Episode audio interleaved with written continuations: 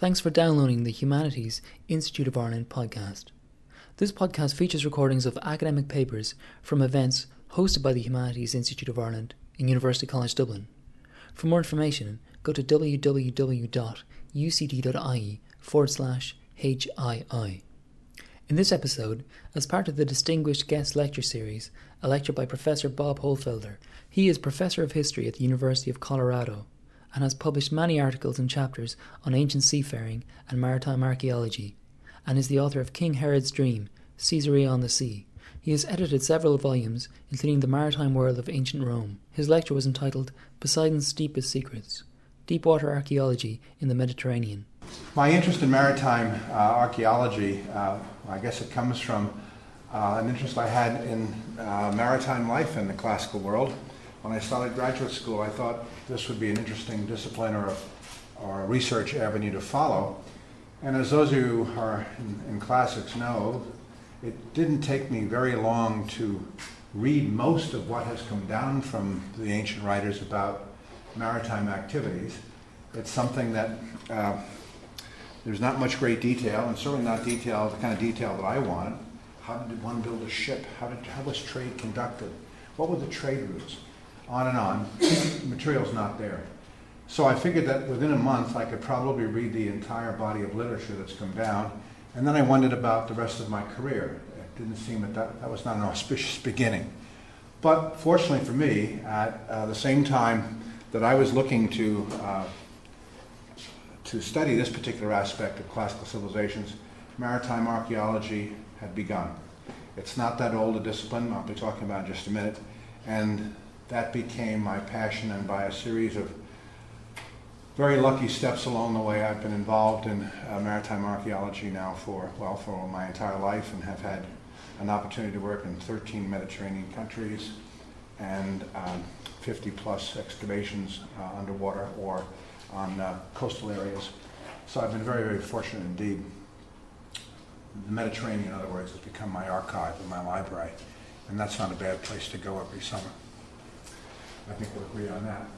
But as you also know, that it really wasn't until the period after World War II, and when scuba gear was developed, maybe in the mid-50s, that oceanographic researchers of all shapes and sizes were able to use scuba gear to facilitate their study of the marine environment.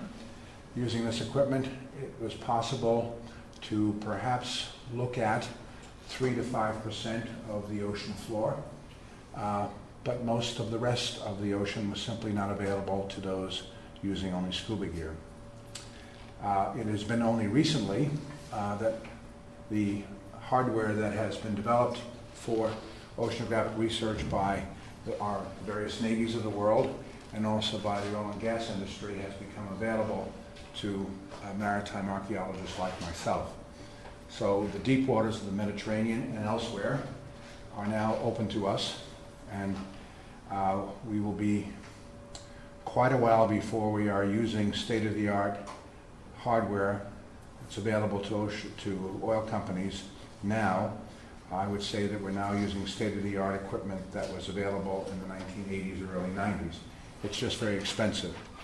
In the United States, we like to talk about this trickle-down theory. Well, the sophisticated equipment now available hasn't quite trickled down yet to us. But what we have is sufficient in many cases to do what we need to do. Now, it's difficult to...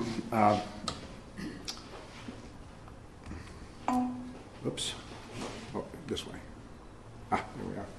To date the beginning of the discipline of maritime archaeology, those of you who are background in classics, know stories that have come down to us from Herodotus, Scyllias, a diver who was pressed into service by the Persian king Xerxes, recovering treasure that had been lost when part of the Persian fleet smashed into the rocks on the Meganesian coast.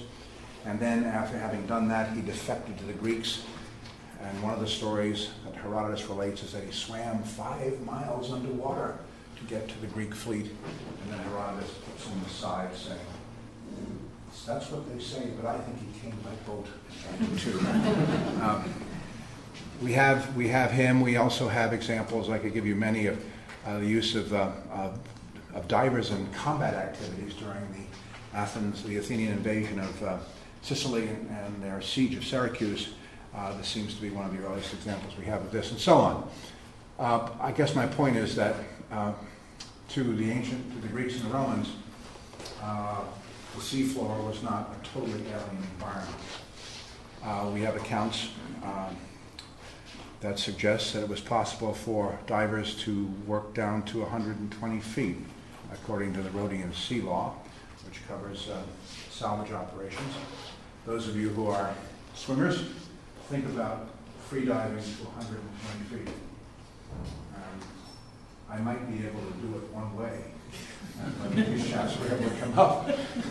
So it's really quite remarkable. But this, I show you this slide because this was happening in antiquity. Well, some of you know this. This is from, this was found, or it now is on display in the museum at Ostia, at the Tiber River, the port of ancient Rome. And it was a relief that captured a moment which apparently had great import for the people living there. Fishermen, you can see on the right, had pulled from the sea a statue of Hercules. And because this was obviously a gift from the gods, a temple was built, hauling statues from the sea, the simplest type of salvage operations back in antiquity, and continuing right to today. We still know of, in the last couple of years, a wonderful statue has been pulled up from the ocean floor off the coast of Sicily. The sea is still giving us treasures this way. Hardly archaeology, but salvage. And to be sure, maritime archaeology started as salvage.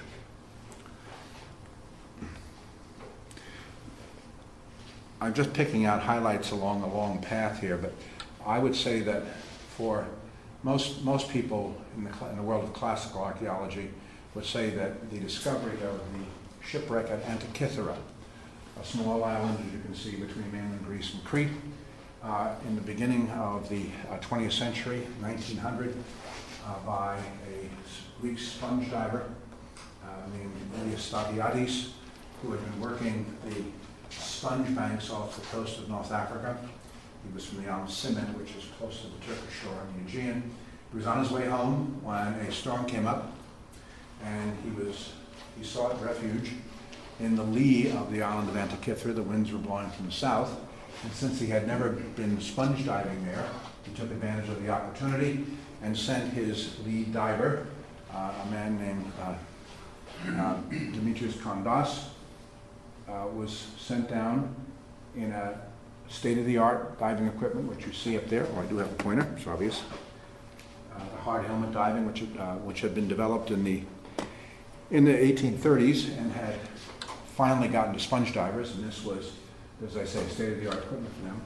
And as soon as the diver touched down on the ocean floor, yanking on the safety rope to be brought to the surface immediately, because he had come down in an environment he didn't know. And when he was brought to the surface and looking at his face through the helmet, and the reports that the man was eyes rolling in his head, he was terrified, took off the bronze helmet, and he said, "I've been attacked by demons, hands reaching out from the ocean floor for me." Well, what were the demons? He couldn't go down again, but the captain put the suit on, went down, and they had stumbled upon a treasure ship, looted materials being brought back from either Greece or Asia Minor from during the time of Sulla in the 1st century BC, and the ship had run into difficulties in what the Hellenic Center for Marine Research, their major oceanographic research institute, says is the most dangerous waters in all of Greece. Well, this again, 1900. Sir Arthur Evans is working Knossos. Great discoveries have been made by Schliemann. The world was suddenly realizing that archaeology, there were things to be learned from the silent earth, and in this case, actually from the ocean floor. So in some ways, it became the iconic project marking, I think, the beginning of maritime archaeology in the Mediterranean. Interestingly, and of course, you can see, if you go to the National Museum in Athens, there are several magnificent bronze statues, and they were the products of the salvage operation conducted first in 1900, then again in 1901, using Greek Navy divers as well. And of course, some of you have heard of the Antikythera Mechanism, possibly the first computer, overstating it a bit, that was found in antiquity. I might just add as an aside that the summer of 2010, last summer, I didn't get to go to Antikythera, but I was one letter away from it. No archaeologist has ever visited this site.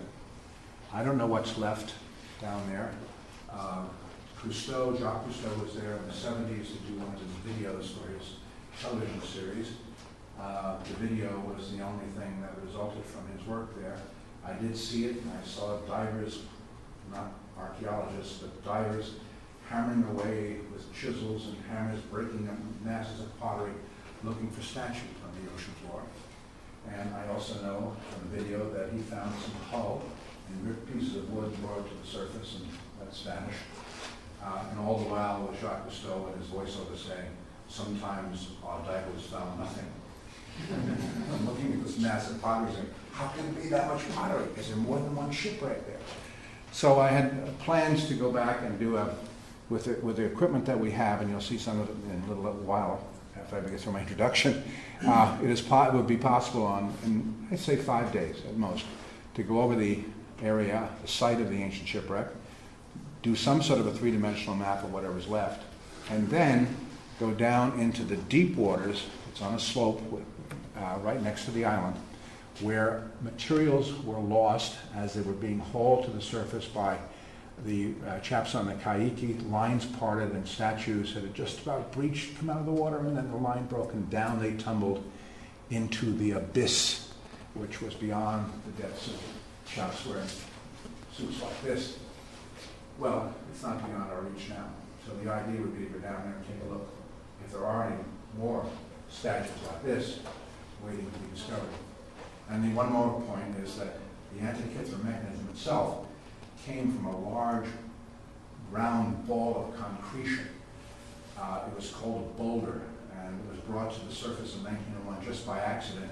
There were several others on the site that had been divers that put lines around them and pulled these boulders off into the abyss to get them off the shipwreck site itself. One was brought to the surface, and this mechanism was found in it, as well as some other bronze statues. I lose sleep over wondering about those other boulders that have tumbled down into the abyss. I had money. This is an expensive operation. I had a real estate developer in Las Vegas who had money for me because he had tucked it away. This year when I said, well, how about trying it in the summer of 2011, he asked me for money. He's fallen on hard times. But it was there, and I had endorsement from the American School of Classical Studies. I needed one letter from the interim director of the Ephoria of Underwater Antiquities, and everything would have been fine, and she wouldn't send it to the Supreme Council. An interim director in tumultuous times, the best way of surviving is to make no decisions. We understand that. Anyway, it's there. Perhaps an opportunity will come again. But this marks the, as I said, the beginning. Oops, I can't use this one. And of course, with the use of scuba, during the 20th century, we were able to find shipwrecks in relative shallow water, and also to explore submerged habitation sites. On the left is a slide of divers looking at a large concrete block that was found at Caesarea, and I'll have far more to say about that. But since the discipline as it evolved into two parts, not necessarily exclusive, but shipwreck archaeology in shallow waters down to 180, 200 feet, and then the survey of habitation sites, harbors, or villages that are now underwater. That's the way it's divided, more or less. During the course of the 20th century, we moved from Demetrius Kondas and Elias Stavridis and these suits, thank God I never had to wear one, to searching the ocean floor with nuclear submarines. This is the NR-1. It was developed by the US Navy during the Cold War, and it placed listening devices on the ocean floor around the world so that the U.S. and its allies could listen to the movements of Russian submarines. After the end of the Cold War, this vessel then became available to scientists, oceanographic work of all kinds, and it has been used by Bob Ballard, who has very, very tight connections with the Navy. He was a Navy officer himself, and they have discovered amazing things. The NR-1 certainly has not been looking for ancient shipwrecks, but it has found many. It's still, until about 6 months ago, when it was decommissioned, it was doing various types of work for the U.S. Navy, classified work, but they discovered things like this. We're looking at a shipwreck site found off the coast of Israel, two Phoenician wreck sites. So that's the maturation of the discipline, if you will, from sponge divers to nuclear submarines. As we enter the 21st century, amazing new things are happening, which I will get to in just a minute. Now, surprisingly, our main source of information about ancient shipwrecks in the Mediterranean, with all of the hardware that has been developed and with the technology that's represented in the NR-1, is a gentleman on the left, a fisherman, a man who goes out to sea every day in the Greek waters and finds things. Sometimes he lets the government know, sometimes he doesn't. The government, of course, is trying to get fishermen to turn antiquities in. They offer a nice bounty. And George Tsakalis lives up near, in the northern part of the Aegean, not too far from Mount Athos, had found during one of his fishing expeditions several bronze helmets that, again, suggested that perhaps there might be a warship somewhere in that area. And a project I was involved in the early part of this decade, working with the Ephoria of Underwater Antiquities and the Hellenic Center for Marine Research, was looking for sites described by Herodotus where ships went down in storms or battles during the Persia's invasion of Greece in the early 5th century BC. Certainly we know that off the coast of Mount Athos in 492 a great fleet was lost by Darius. About 300 or so ships is the guess of Herodotus. Caught in a north wind, which blew the ships into some rocky prominence sticking out of Mount Athos itself, and the ships were lost. So this was the place we were looking, and it so happens that George found some helmets there. When we wanted to talk to him, again, the problems of the Greek administrative bureaucracy, the Ephoria of Underwater Antiquities had never been able to see this helmet, or the helmets found by George, because they were under the jurisdiction of the Byzantine Ephoria, and they didn't communicate very well. But she had a Xerox copy of what they might look like. That was in a newspaper article. That struck me as odd, but that is, after all, Greece. She found out where George lived. We were on a large research vessel, which you'll see a little later on, the Ageo, 62 meters long. She decides to call his village and let him know that we want to talk to him. This was a funny scene. This is a tiny little village of about 30 people, and when she found a phone number for a taverna in town, and she called it and said, "I want to talk to this gentleman." And there's, again, great confusion at the end of the line. My God, someone from Athens, an official of the government, wants to talk to George? Oh no.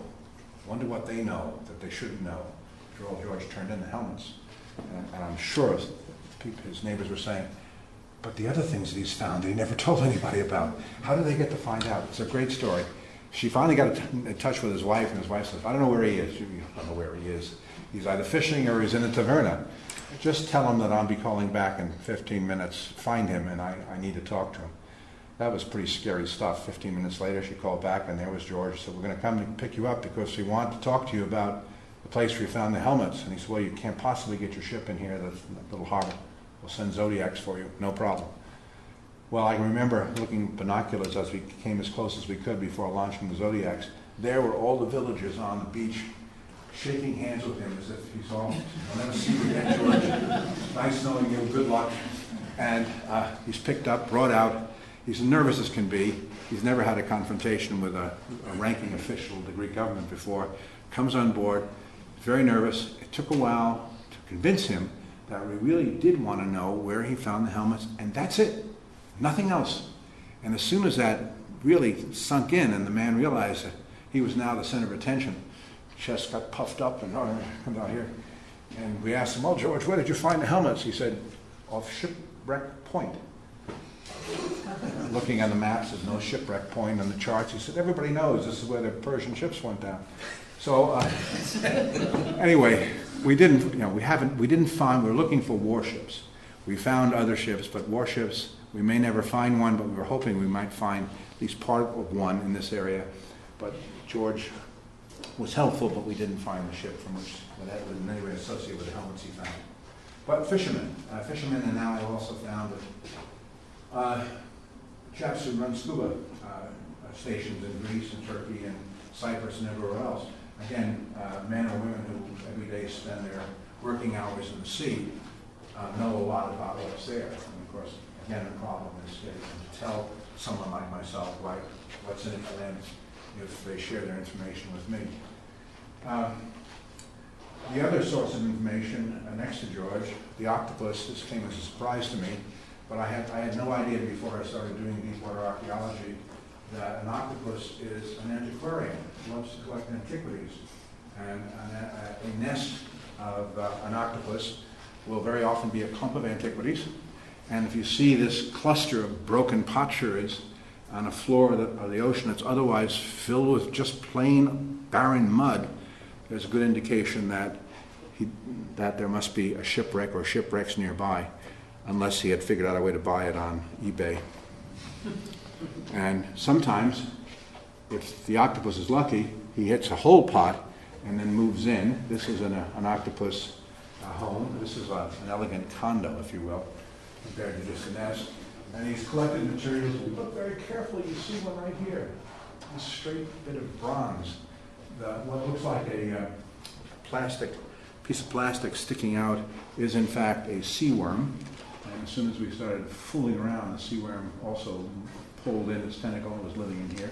But that piece of bronze was very intriguing. We were able to lift the pot with the permission of the Ephoria of Underwater Antiquities, who was on board with us, and we discovered that it was the end of a hoplite spear, the business end made of iron and a bronze butt spike that they could put the spear into the ground when they were not using the spear. And it was also a secondary weapon system if they needed it. We came into Kavala one night, Kavala in northern Greece, and I ran to the nearest cyber cafe to look up what I could find about butt spikes. I discovered a whole new world I did not know existed, and people were rushing over from other computers saying, "Oh, look at this!" I decided that's perhaps not the way to search for information about this. It was an interesting moment. At the dawn of the 21st, it says, at the dawn of the 21st century, deepwater archaeology remains a nascent discipline. We can conduct pre-disturbance surveys on shipwreck, as you can see, but we really haven't developed a way to excavate a shipwreck. I don't know whether or not we ever will have to excavate completely a shipwreck, let's say at 600 meters, 300 meters. Perhaps someone will decide to try to do that if it's the right ship. If Homer had a catalog of ships, we have a catalog of ships, missing ships, things we know very little about. If we happen to find an intact Minoan ship or a Mycenaean ship, we might try to figure out how to do it. But we can do probe trenches, if you will, now. But what is more important, what I've been working on recently, is to try to develop a protocol for finding shipwrecks. The Mediterranean is a big sea. It's 2,200 miles approximately in length and 500 miles at its widest point. Where do you look for shipwrecks? Most of the shipwrecks that have been found, and many have been, and I'm sure it's true in Irish waters as well, found primarily by people who were doing other things, by accident, if you will. That doesn't seem like a good way to conduct one's research. Is there a way of actually locating shipwrecks? How do we find them? And that's been what I've been working on, as you'll see. Now, I'm going to talk a bit about the work I did off Crete.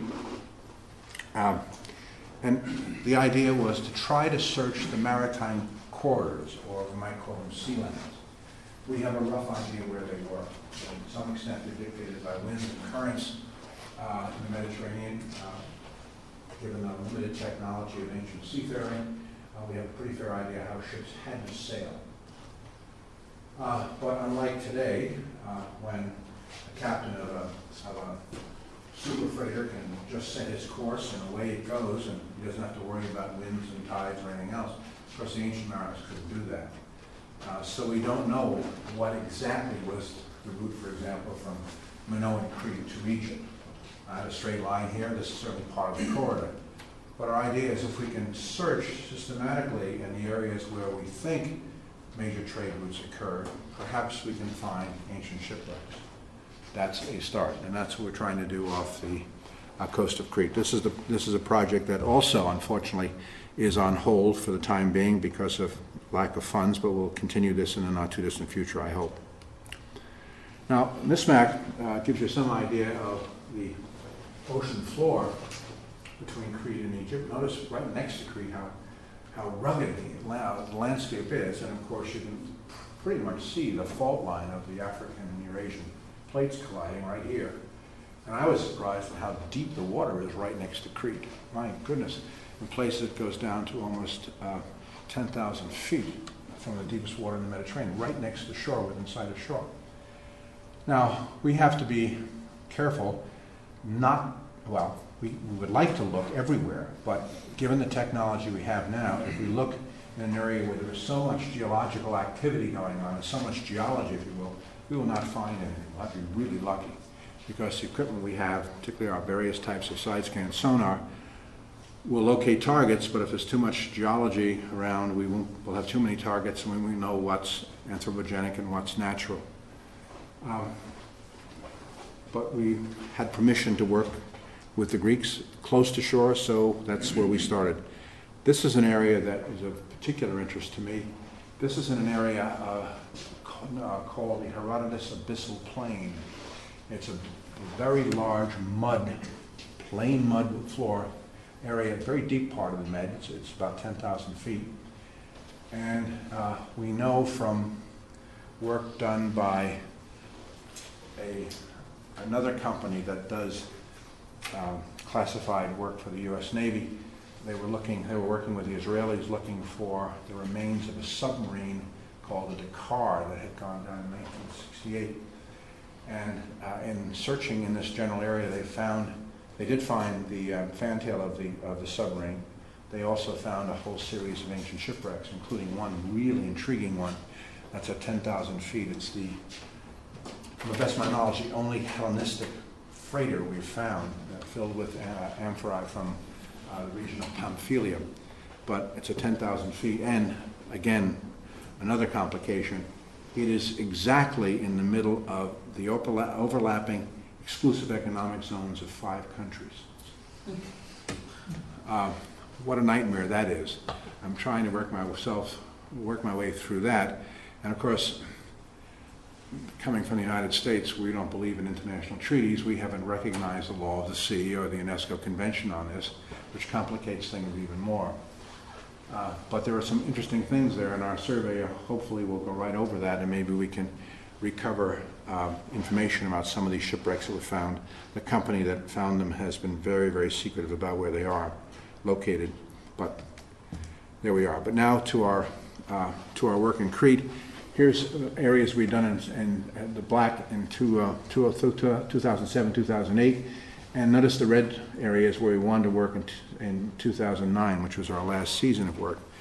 Well, we had permission to do it. We were leaving the port of Heraklion, and we got word at the last minute that the areas where we wanted to survey were suddenly off limits to us because of NATO submarine exercises.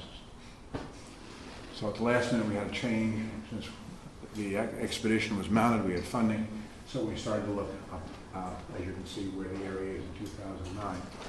Again, we found shipwrecks, but not the ones we were looking for, and we found a debris trail.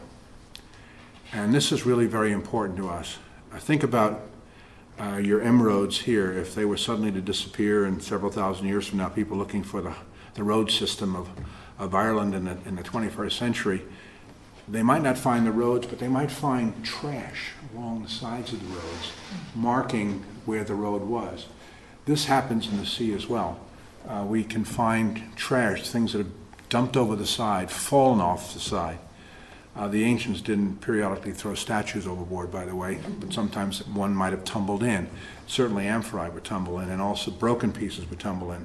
So it is really quite interesting. We can actually, we now realize we can define maritime corridors by finding the debris trail, which again will limit our search, which is terrific. That's something we were able to determine in our work off Crete. Our research vessel is the Aegeo, as you can see. It's the flagship of the Hellenic Center for Marine Research, 62 meters, and like all oceanographic research vessels, the business end is the stern, a large lifting crane necessary to lift whatever the search equipment will be, whether it's submarines or remotely operated vehicles, but they must have a large working area. And this ship works very well, even though it's pretty much at the end of its useful life. This is the nerve center of a deepwater maritime archaeological project. I have been scuba diving for several decades now. It took me a long time to realize that maybe this is the way to go, because I can pursue my research interests without getting cold, without getting wet, but I do spend a lot of time staring at computer screens. Now, when a research vessel goes to sea, no matter what it is, it's too expensive not to be operating 24/7. And a ship develops its own rhythms, has its own time, and everything is done in shifts. And in theory, you work one shift and you have two off, so work 4 and sleep for 8, but it never really works that way. It's more like work for 8 and sleep 4, but what you're doing is you're spending time looking at what the robots you have sent down to the ocean floor are seeing. And it's not just an archaeologist, it'll be a marine geologist and also a marine biologist.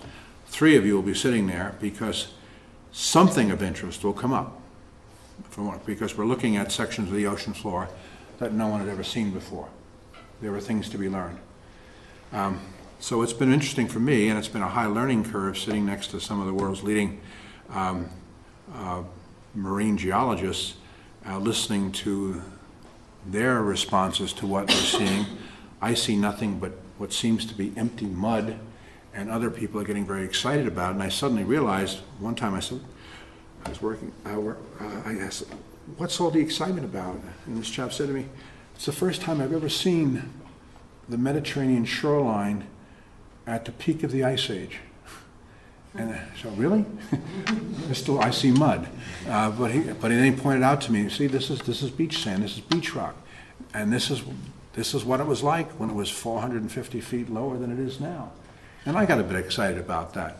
I have more trouble getting excited about the benthic biological life, which I can't see at all, little holes in the mud. But again, biologists can see something. But so it's been interesting for me, as I say, a high learning curve.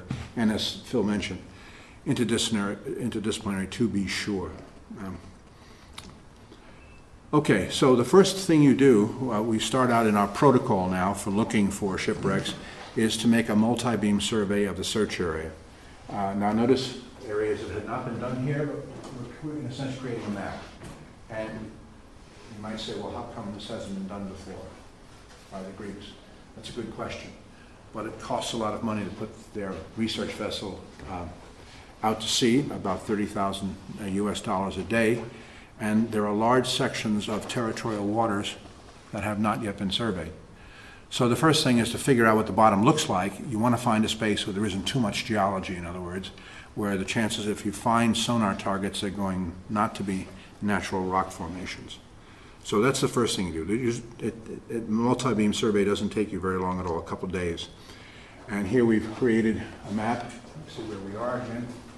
And this area, you know, steeply it drops off into a very deep abyss on either side, but this essentially is a mud volcano, and it's in depths of water, again, these are meters, where our equipment can work. The nautical, 6 nautical mile limit thing turned out to be very important for us, because again, given the ongoing tensions between Greece and Turkey, particularly over the entrance to the Dardanelles, and the fact that in places Turkey and Greece are separated by about 150 meters of water, both countries have decided quietly to recognize only 6 nautical miles as their territorial waters. Under the law of the sea, they could in fact claim up to 12, but 12 nautical miles would create very serious difficulties, and they both agreed to stay with 6 for the time being, reserving the right to extend it if, certainly if natural gas is discovered in the Aegean, and certainly both countries are looking for it. Now, what we found out, again, before we left Heraklion, we got a cable, I guess it was, not even an email, a cable, old-fashioned cable, from the Ministry of Foreign Affairs in Greece saying, you can't go. Why? Because word had gotten out that we were going to be doing this in a Greek research, even though it was an international team, but in a Greek research vessel, and the concern was that this was a backdoor way for the Greeks to extend their national territorial waters by working with this vessel. And we had 2 very anxious days before this was worked out, and we finally got to go ahead, but make sure, stay outside of the 6 nautical mile limit for some reason, which of course we did. Overlapping exclusive economic zones, possibility of international incidents involving territorial waters. I didn't sign on for this when I was in graduate school, and anyone who was thinking about maritime archaeology now, I would say maybe having a minor interest in maritime law might not be a bad idea. It's been very strange, but here we are. Once the map has been done and we know where to look, then we start sending down our fish, all the side scan sonar equipment, whether it's old or new. They're all called fish. The one on the left here is an old version that we use, and what it does, it picks up objects on the sonar radio beams, bounce back to the ship, and then the object that has been found is converted into something visual that we can see in the screen, which I'll show you in just a minute. And this is the first thing to do, to search the ocean floor with sonar, looking for possible targets. This device is a sub-bottom profiler, which enables us to get a reading below the ship of how much sediment has accrued on the ocean floor since the time of the glaciers, when it was in fact, if possible, when the beach area, the shoreline was 450 meters, 450 feet below, or if not, how much sediment has accumulated in the last several millennia. And this will enable us to do it. Unfortunately, it only takes a very small reading. It doesn't cover a large area, and we do not have a sub-bottom profiler yet available to us that can go down 3, 4, 5, 6 meters underneath the ocean floor and find targets. Such equipment, I hear, does now exist, but it hasn't reached us yet. I think it's still used by navies of the ocean, navies of the world for various purposes. Another type of a sea sled, which is a sonar device, we use as well. So what we do is we spend usually at night, back and forth over this area, doing it systematically, making sure that our coverages overlap so we don't miss anything in the area of interest. And then notice all of the targets that were found in this one area. By the way, geological stuff that's a scientific term we use. Tells you what we think of it. Our geologists aren't very happy about that. But in this one area, we found many targets. Visiting the targets to confirm what they are takes time, but that's the next step. And there are people who are very good, I'm certainly not one of them, but specialists who can read side scan sonar images. This is a sub-bottom profiler image, but more importantly are these images. And notice here, we have a target. Most of the ocean floor, deep water, anywhere in the world is simply mud. and it's like this, it's barren. So when something like this comes along, something's down there. Now, it's not for me to tell you what it is because I can't do that, but there are folks we have on board who can rule out a lot of things, and they can help us prioritize the targets that we do find because we don't have time to look at them all. I have found it particularly disconcerting to realize that sometimes schools of fish will swim in ship-like formations. And then when you go down to look for what looked like a fantastic target, there's nothing there. And you go back and forth and back and forth, and you finally realize it was those bloody fish again.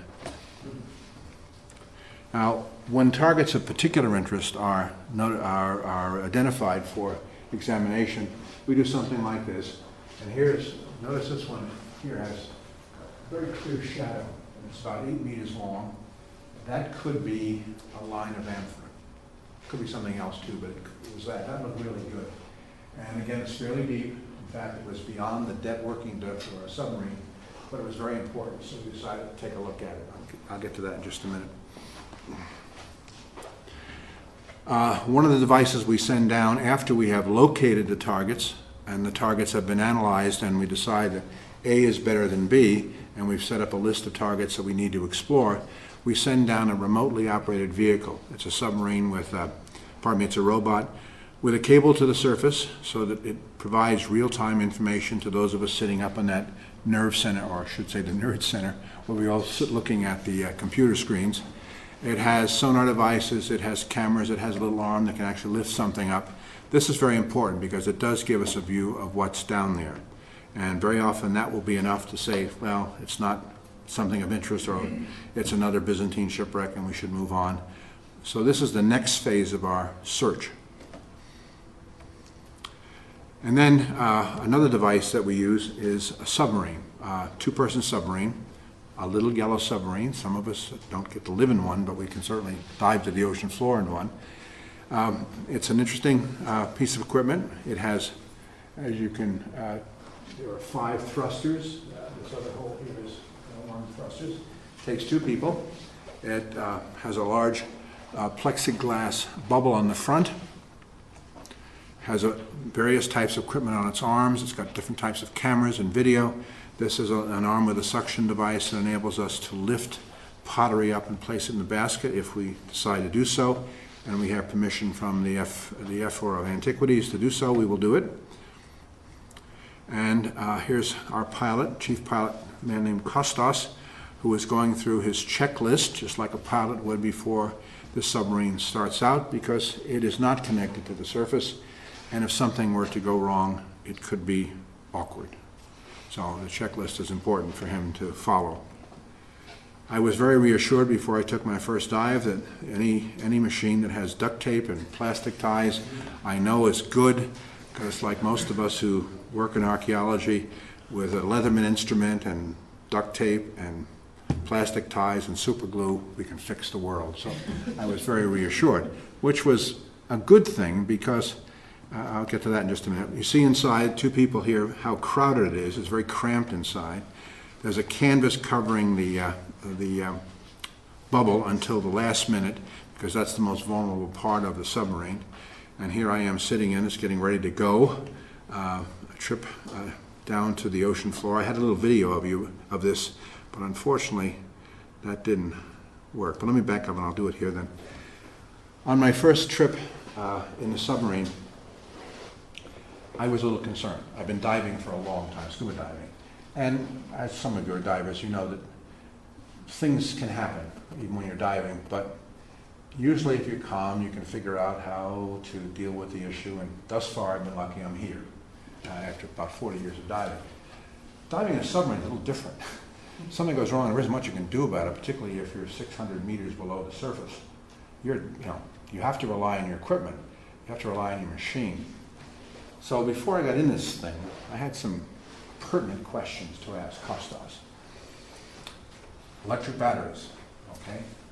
How much time do we have on these electric batteries before we run out of charge? Ah, don't worry, about 7 hours. How long can we stay down? Well, we usually stay down no more than 5 hours. I did the math. That sounded okay. Kostas, what happens if the batteries fail? Don't worry about it, we have a redundant system. So hear that. How long do they last? Another 7 hours. I thought that's wonderful. Next question. This is a pressurized bubble, so we don't have to worry about decompressing. How much air supply do we have? Wow, we have 7 hours. What happens if it fails? We have a redundant system for 7 hours. Now I'm really, like most of us here, I like to breathe with some frequency. What happens if the redundant system doesn't work? We have scuba tanks. We can get up using these. Okay. I was reassured. Now, if something goes wrong, what happens? Don't worry, the other system will kick in immediately. You won't even know the difference. Fine. So my first trip down with Kostas, he was, I discovered later, this was his fourth trip as pilot of the submarine. And we got down to about 200 meters. And by that point, we've lost about 450 feet, I guess, is about right. When you, no, not that much, about 350, 100 plus meters is when you begin to lose your ambient light in the Mediterranean. After that, it is seriously dark. And for the sanity of the people inside the submarine, there's a tiny little light out there. You don't waste too much in terms of batteries. Just to remind you that everything is okay. You can't see a bloody thing with it, but there's a light, and that psychologically helps you as you start your descent. When you hit the bottom, then the power goes on and the lights go on. You're able to see about 10, 12 meters. And then beyond that, nothing. Now, try to imagine what that's like. You're fortunate enough, I was fortunate enough to see sections of the ocean floor that no one else has ever seen. I had the sonar readings. I know that there's nothing out there or nothing of great excitement out there. But nonetheless, the other part of my personality kicks in, and I'm just excited as can be. What is out there? We're going into the darkness. We're seeing something that no one has ever seen before. It's exciting as it can possibly be. So much so you forget about the fact that you are trapped inside this little bubble, and if something serious was to happen, you'd be in big trouble. You lose that. And I guess the funniest thing that's happened to me that I hadn't expected was a large squid was cruising along with the current, having a wonderful time, and smashed right into the bubble. It was a big animal. And instinct, ink went everywhere. And it didn't, it looked like he sort of was stunned a bit, as he should have been. He was moving fast, we were not. And then he swims off with great stories to tell his family that night. The aliens almost got me. I ran into the mothership, but I escaped. But other than that, nothing of great excitement, but always the possibility of something. Now, on this first dive with Kostas, as I said, about 200 meters, I guess, that we were down. All of a sudden, the lights begin to flicker, and they go off. Total darkness. I'm calm. I sit there and wait. I know the redundant system is going to kick in. It will kick in. It will kick in. It will kick in. And it probably wasn't more than a minute, but it was like an eternity. Because I'm starting to think, well, let's see now. Can I make a free ascent from 200 meters? First of all, if I got the door open, the water would come crushing in, and I'd be finished anyway. This could be it. Then the lights started to flicker, and they came on, and I turned to him and said, I think we should go out. He said, that's a good idea, so up we came. There had been some condensation had gotten in. He hadn't quite done it right because he was new, and no serious problem. So after this, I always asked Kostas, I think I'll show it to you in a minute, what do we do? Well, anyway, I'll get to that in a minute. The drill is, this is lifted off the back of the ship, dropped into the water, the submarine, and the captain has picked the exact spots so that we are going to be swept away from the ship when ropes, attaching ropes are taken off, and the captain will move out in the other direction so there would not be a chance of the submarine smashing into the back of the ship. A Greek scuba diver, equivalent of what the U.S. Navy diver called a SEAL, is assigned to this project. He jumps in to take off the ropes, and he's doing that just right now. And then after that, the submarine floats free, getting ready for its dive. Notice, those who read Greek, it's named the Thetis. It is the mother of Achilles. One of our ROVs, remotely operated vehicles, was called Achilles, so I'll keep it in the family. It's quite an exciting moment as you're off on your own. The only contact you have with the surface is through radio contact, and you are going to be down there for 3, 4, 5 hours. It's a very exciting moment. And as you're beginning to go down, we still have ambient light here, but this was very important. After having that one episode with Kostas where the lights failed, I thought of something else. Kostas, what happens if something happens to you? And what if you have a heart attack? What do I do? And he said, Bob, this is the magic handle. Pull this one and you'll come to the surface. Maybe more rapidly than you want, but you'll get to the surface. That reassured me. That reassured me. Now here we are. This is the console we're looking at. And notice in the top left, 622 meters. The safety level of this vessel is 600 meters, but we were looking for that target that you saw earlier. It was 622 meters, and we're down below, and all kinds of bells and whistles are going on. It's a depth 6 telling us to get up, we're beyond our safety level. And I said, Kostas, what do you think? How deep have you been? He said, 622 meters. I said, okay, what do you think? He said, well, we're here. But maybe we shouldn't go any further. And I said, okay, that's okay. And it turned out we were able to see the target that we wanted to see. And it turned out that wonderful deep, or that area which I thought would be a line of amphora, turned out to be a sinkhole, a methane sinkhole. Methane gas was pouring out. And what had happened is it attracts a certain type of bacteria, and the bacteria attract shrimp. And what we're looking at were just thousands and thousands of shrimp that had lined the sinkhole, giving it more definition. And in the middle of this pocket of methane gas and shrimp were two of the biggest, happiest groupers you ever saw in your life. They had found the good life. It didn't require very much to find lunch, tea, or dinner. It was wonderful. And here the Thetis is moving in on a wreck site, photograph taken from one of the ROVs, about to lift a pot, and with a suction device lifting one. Again, we're very careful about lifting anything. Oops. I guess I can say, don't ask me about the extension now, all right. Oh, I know what it is. It's coming up with the, I had a little video. We're not going to be able to see that. That'll make it go away? Go away. Shoot. Good.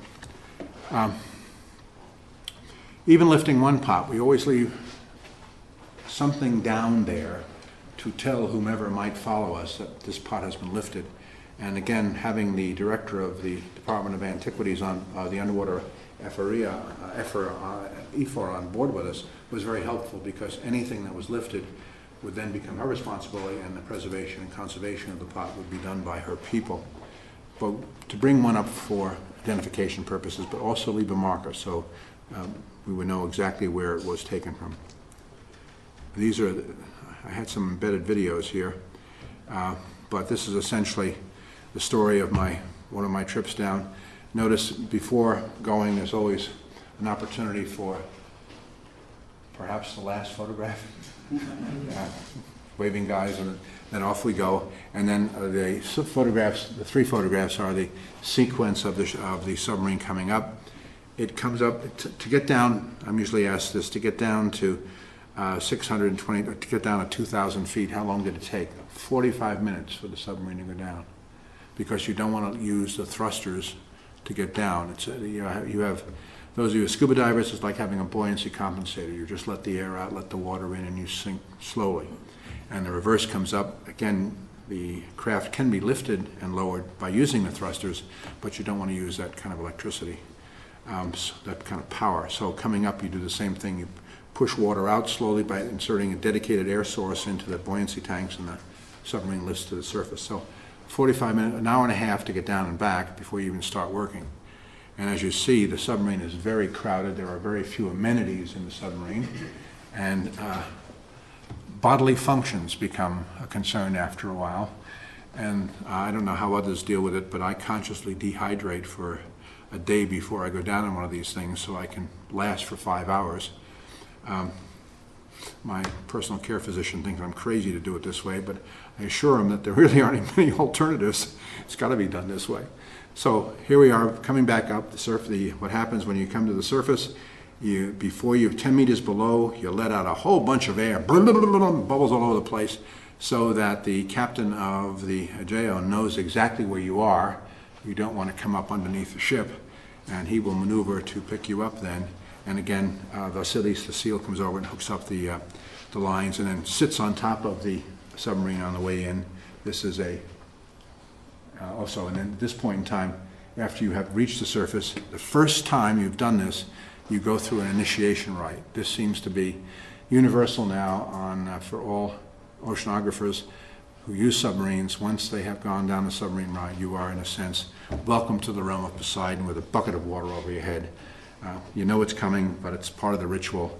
And it's well worth it because you are joining a very small handful of people who've had this opportunity. I might mention that just like concerns we are having now with how we should move ahead with our space program, should we use manned craft or should we use robots, this also is an issue in oceanographic research. It's great to send someone like myself down, but I'm the archaeologist, and what happens in the case where we found those shrimp and the methane seep? That was very unusual. We got it on video, but it would have been better that time if the biologist had been there. Or we found some coral, again growing at 600 meters. It wasn't supposed to be there. And the biologist was really excited about this because he had himself a nice paper. But he wasn't in the submarine to see it. All he could see was the video. When the submarine is going down, and when it's down 5 hours, that's about everything else on the ship kind of comes to a stop. That's not very efficient use of time. So we are moving more and more to the use of robots. It makes more sense. They do not sleep. They don't have to worry about going to the bathroom after 5 hours. So it probably is better. So I think that I'm lucky to have done this because the next generation of researchers will probably not have as many opportunities to enjoy a little yellow submarine. That's yesterday's technology. Okay, guaranteed that we have just started this process, and I will guess, based on my readings, talking with people who know a lot more about the ocean floor than I do, that within the next 5 decades at the most, we probably will have visited and seen most of the important shipwrecks of the world's oceans, no matter how deep they are. That's how quickly we are going to be able to do this. What we do with them, how we handle underwater material, cultural remains, lots of political questions to be solved on this one. We're not sure yet. A lot of different views on how this should be done. What about commercial archaeologists versus scientific archaeologists? The commercial archaeologists, the salvors, are so far ahead of us now in terms of the equipment they have available. Those who collect antiquities and then sell them on the market. How do we deal with this? Do we simply hold up a cross and hope they go away like we drive away vampires, or do we figure out a way to work with them? Some interesting questions ahead. But the next 5 decades, boy, we're going to see some exciting things. I'm sorry I'm not going to be around for all those 5 decades to take part of this, but I'm also happy I've had a chance at least to begin in the beginning of this, to get my fingerprints in the beginning of establishing protocols for how to do this work. What's ahead? Some of tomorrow is already here. This is a much more sophisticated, remotely operated vehicle that's been developed by Woods Hole and Bob Ballard for work in the Black Sea. He's also done some work for the U.S. Navy with this. This enables him to do amazing things. First of all, the quality of images is so much better. And notice here, he's actually being able to do a test probe on a shipwreck in the Black Sea. This very sophisticated, expensive piece of equipment, and yet the critical component of it is a paintbrush that you buy in a hardware store, doing very delicate work. Perhaps using equipment like this and expanding it, it may be possible someday to excavate an entire ship in deep water. But we're not there yet, but something like this can tell us a great deal. We can reveal a few planks. We have a great idea of how the ship was constructed, and we know enough now, and we'll certainly know more in the next few decades, about ship construction and the evolution of ship construction to be able to come up with a rough date just based on how the planks fit together and how far the mortise, tenon, joineries the plugs, the wooden plugs, dowels are, the trennels. A lot of information can be gained by just doing work like this. We also are beginning to use AUVs, automatic underwater vehicles, that do not have cables to the surface. They cannot provide information back to the research, the mothership, if you will, the research vessel, real time, but they also can cover much greater distances. They can be programmed, for example, to take sonar readings 50 meters, stay 50 meters above the ocean floor, and that the AUV, no matter what happens, if it's a rising hill or a deep crevice, they will in fact stay 50 meters. They can be much more accurate in making their turns and coming back to make the kind of search pattern that we want, using a cable. Let's say you've got 5,000 meters of cable out. How difficult that is to control for the pilot, because they're going to be all over the place. It's hard to stay on a straight line. This is going to be much, much better. Still some problems with it, but not tomorrow. There'll be no problems. It'll become perhaps the major device. And here's Kostas in a submarine. I was able to take a picture of him as the AUV was going by. Two different technologies. In a sense, he's in the one that's about to be replaced, and outside is the new machine that's going to do the job. And the latest thing that's out there is a hybrid remotely operated vehicle. This is, has been tested the last 2 years by Woods Hole, and as you can see, look at the depths here, 35,000 feet, 11,000 meters. It can operate either with a very small optic cable to the surface, or it can function as an autonomous vehicle. With this piece of equipment, we are now prepared to look at the deepest parts of the ocean of the world. We've got the equipment. Archaeologists will not have access to this for a while, but it's there for other sciences, and eventually we will. So, exciting things ahead. Just beginning. It's just started. And as I tell my students, this is going to be, as far as archaeology is concerned, I think it's the final frontier of archaeology on Earth. I quickly add that. As a fan of the science fiction story, Star Trek, I know that Jean-Luc Picard was an astro-archaeologist as well as captain of the Enterprise. Maybe that's for my great-grandson or my great-great-great-great-granddaughter. I don't know, but it's ahead. So, I end by just starting where I began. The future has begun.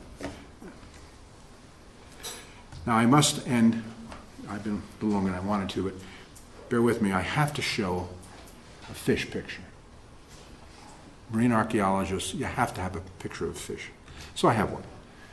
This animal is not found in the Mediterranean yet, probably will in the future, but now it's an animal that one can find in the Red Sea where this photograph was taken. It's a large, it's in the wrasse family. It's called a Napoleon wrasse. They're large animals. They can get as large as this podium. And I've noticed that on a coral head, one wrasse will, the largest one will take over the coral head and drive all smaller ones out. So in other words, they're very territorial. Diving at Ras Muhammad, I hadn't realized that the Egyptians had allowed divers to feed fish down there now as a way of bringing them in. I don't think this is a very good idea. And I was totally unaware of this when this wrasse came up to me, swimming right next to me, and we were having a nice little relationship. But he was clearly thought that I had something to give him. My wife was diving with me, and of course I was trying to get her attention by waving wildly so she could come over. And the fish mistook these motions and came over and grabbed my hand in its mouth. Here's an animal that makes its living crushing coral. It did quite a number on my hand. It was like having your hand caught, you know, someone slamming a car door on it. And then he wouldn't let go. So he's swimming along, and he's looking at me saying, this isn't an egg. And I'm swimming along and saying, let go of me, you stupid animal. So I started punching him this way. And then it got even more, you know, his eyes are rolling in his head. It took him longer than it should for him to let go of my hand. And away it went, and my hand did recover, but it was bleeding rather badly. Now, obviously, I had my camera, but when I had one hand in his mouth and one hand I was punching him, I couldn't take a photograph of it, but I was lucky. My diving buddy that day was an ancient mosaicist, and he caught the whole thing. There I am. That's my fish story, And that's the end of my talk. Thank you very much.